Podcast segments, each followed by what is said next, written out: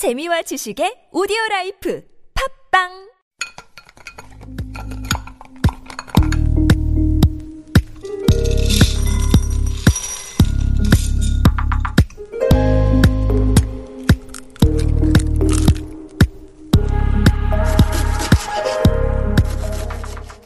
Hello, hello. My name is Matthew Chung. Welcome back to Super Radio. This is Korean Delicacy on TBS EFM 101.3. I've been a chef now for over 12 years, cooking all around the world, and Korean Delicacy is all about those most delicious things to come out of Korea. But who exactly is making those delicious things that you enjoy when you're out on town? To answer that question, we have a special guest joining us today on Korean Delicacy, Patrick Harney. He is perhaps not only my favorite bartender, but also a veteran of the Korean F&B scene for the better part of a decade. Pat, welcome to the show. Hi. Yeah. Um, yeah. Thanks for the introduction. And yeah, I think I can come here and share with you like the knowledge that I have about making cocktails, especially in your own home, Sure. because maybe that's the most scary thing from people. Like if they've thought about going out, maybe they can order something, but having friends over or enjoying something at home is probably the scariest thing to Yeah, absolutely. I think it's something that a lot of people get really intimidated by. And so Pat's going to be with us for not just today, but for another episode on Wednesday as well, where we'll be talking about making cocktails at home and breaking everything down for beginners, intermediates, and pros. But today we're going to talk about F&B in Seoul. We're going to talk about what it's like to run a small business here. You know, Pat's Place, uh, it's one of my favorite bars in Korea. You know, it's top seven in Asia, if that means anything to you. And, you know, so both of us, we've, we've run businesses before in Seoul and, you know, F&B establishments, that is to say, food and beverage. And we're here to talk about what it's like to own a restaurant and bar, respectively, in this great city of ours. So how long have you run your place? Yeah, so we've been open for better part of five years now, and it'll be going on six next year. I think that the main like advantage to operating in Korea is that the barrier to entry is quite low. Sure. So if you have an idea and you have a few thousand dollars, then you can open a place. Especially if you're willing to put a little bit of el- elbow grease into there. Oh, of course. Yeah, yeah. and um, to put this into perspective, so Pat's Bar, it's in Yeonnam-dong. It's very hip area. It's very, it's adjacent to Hongdae, and it's a very small place. It's in the residential side of it. How many seats would you say is your is your bar? Um, probably less than twelve, I think. Yeah, and it fills up pretty quick, and then you just can't accept anybody else. Sure, sure. And so, what made you decide that? I mean, you, know, you said low barrier of entry, but what made you decide to open the bar? Yeah, so if if to be perfectly honest, like at nighttime, my wife didn't like me going out to other places, mm-hmm, right? And mm-hmm. so she's like, "Okay, he needs something to do, and why not run a business out of it Sure. as well?" So yeah, that barrier to entry again is low. So we went around to a few different um, real estate agents, and when we found a place that we liked, we're like, "Okay, this is what we can do, right?" And then I'm gonna be here at night making money instead of out drinking and spending money. And so you ultimately took home cocktail making to like the next level. Then you you you you you made an entire new space where you were selling the cocktails, essentially whirling back to making a business. Then uh, you told me before how you got into the bartending business, which I think is an interesting story. I, I don't you don't hear this very often, but tell the listeners how you ended up becoming a bartender. Yeah, so like again, we were thinking about opening the bar because we went around to a few different places and I thought, well, this can't be too difficult to learn, right? And so yeah, there's a lot of information, books, YouTube, everything. And you go around to other bars and you can ask bartenders questions. Bartenders are different from chefs. They'll tell you the recipe. Sure. They'll tell you how they made it exactly. You can watch them. And so you can learn quite quickly, mm-hmm. like how to be a okay bartender, right? And then from there, you just hone your craft and you practice and you practice and you make things that are bad and you dump it. Mm-hmm. And yeah, I think it's- unusual though because I think you hear a lot of chefs coming mm-hmm. from you know from completely like a, a, a different background or not having say a culinary school background or having worked up through the ranks. That's a more common story. Why don't why do you think you don't see more of that in bartending? Hmm, I think, yeah, I don't know. I think that the person standing there at the bar, mm-hmm. it's sort of, I don't know, they have this weird mythos about them. Mm-hmm. And so maybe people believe that they have to, I don't know, learn from a master or Hmm. I don't know how people do get into bartending actually. Like, but you ask people, and there's always some weird story. And usually they'll start with serving, Sure. and then they made a few drinks, and then they get pushed into it because Mm-hmm. somebody was sick or whatever, right? And then it becomes their full time thing. But yeah, there's definitely in Korea. There's places where you can learn to become a bartender, Mm-hmm. and in Europe as well. But that's not something that's universal all over the world. Right, right. Yeah. I think in the U.S. you have a couple of cocktail academies, but you're basically making the the kind of 80 standards. Yes, you know, yes. The, you know, half of the stuff you're making is coming out of a blender.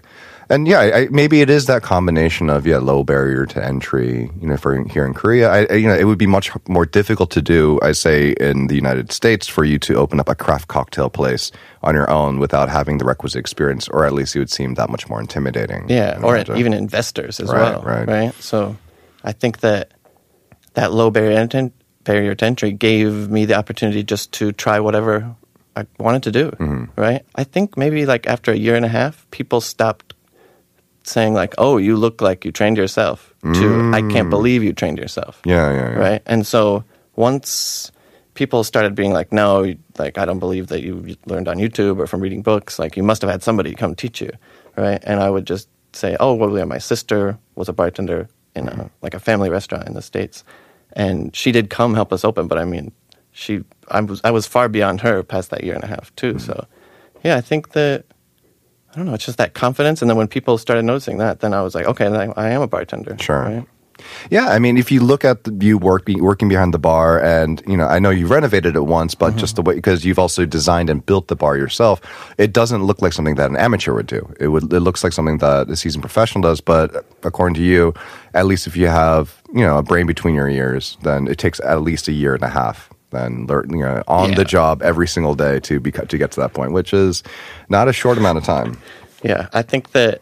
I mean, it does. It sounds like not too much time, but yeah, it's putting in the time, the effort, the work, and yeah, it's just the little things. So you're in the space all the time too, and so you see little things that you want to tweak. So I remember that one thing that I read about some other bars that they had no electronic things showing, like for the guests. Ah, yeah. So the guests never saw a light or like a computer screen or a phone, and so there's no clocks, so they don't feel like they're, you know, just in a normal place or like a TV. Like lots of restaurants here maybe have a TV. right? Sure.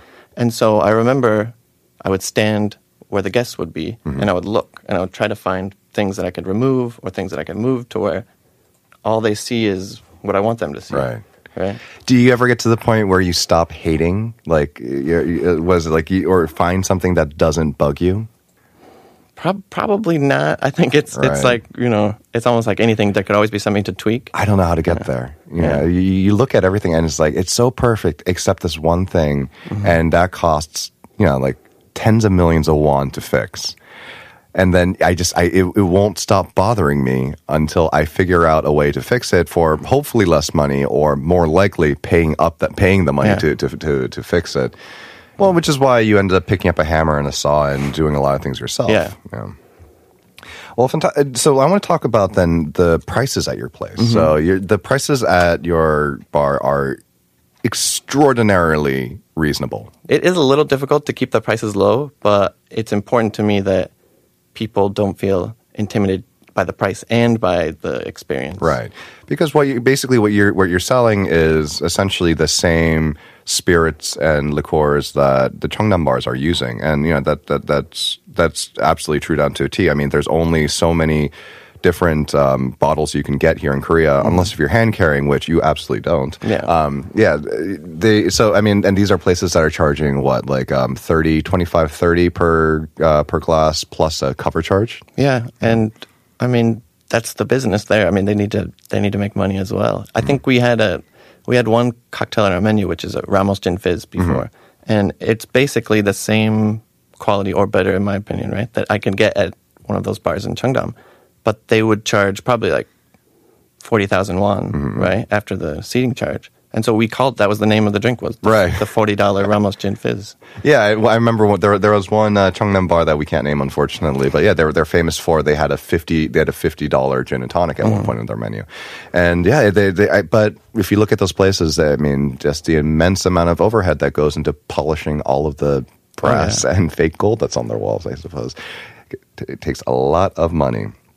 then you're using the best ingredients, and you say that you know one particular brand can taste two, three times better. Mm-hmm. So then, all this being said, then why should people care about a good about a well-made cocktail? Like, what is what's the difference for the consumer? I mean, when they when they taste it, is that something that someone who knows nothing about a cocktail and they taste a well-made one using good ingredients versus one that's using inferior ingredients or you know maybe not as well made? Is that something that your average person is going to be able to discern, or is this something that really you have to be a kind of a cocktail nerd about? I think um, it depends. So if you're if you're on the stronger side of things, right, like your stirred drinks, like old fashions or martinis, then people who have drunken those with different kinds of spirits are going to probably notice, right? Even if they're the most inexperienced drinker, if they've had one bad martini and a good martini, they're going to know the difference, Right. right? But when you get into like gin and tonics or things that are going to be maybe like a little on the lighter side, so your highballs mm-hmm. or things with lots of syrups and fruits, those ones it depends, right? Like if you're not if you don't have like the refined palate, maybe you're not going to notice the difference in this Sure. rum and that rum. But yeah, the the more that you try different spirits, I think that the more you can notice what the bartenders are using. And in general, what what side of the what side of the fence do your customers uh, generally tend to lie on? I I think that another reason that why it's good to do business in Korea is that Korean customers are like very open to almost anything that you're telling them, right? So they'll respect you because it's your space, and if you tell them this is how it is, like this drink is good because of this, and you have that like confidence, then they're gonna respond back like, okay, it's good because of that. But if you don't have confidence and you ask them like, it's good, right? You know, and you have that like little thing, then they're gonna jump all over that too. Oh, yeah. And they might write a bad review about the drink if they didn't like it, but in the mm-hmm. moment they'll be smiling on their face and they'll be nice to you. So Speaking of which, any legendarily bad reviews? Any uh, any any that stand up? Oh, uh, I don't know. Yeah, always running a business is going to be about your online presence, right? And mm. so you're going to get negative feedback. And I think like the smart thing is to not respond, but you know, sometimes it, it hurts to get bad reviews. And so, yeah, I don't know. Maybe just people that don't understand what we were doing mm-hmm. or insult the staff. Like that's the most upsetting thing, right? I feel like I feel like we can do a three part episode just on that. Yeah. All right, Pat. Well, thank you for joining us today. We'll uh, have you back later this week. And to you, dear listener, thank you for tuning in to Korean Delicacy on Super Radio. Check out our Instagram at Super Radio 101.3. And please send any episode requests to Super superradio101.3 at gmail.com. Thank you for tuning in to TBS EFM. I'm your host, Matthew Chung, and we're off to lunch.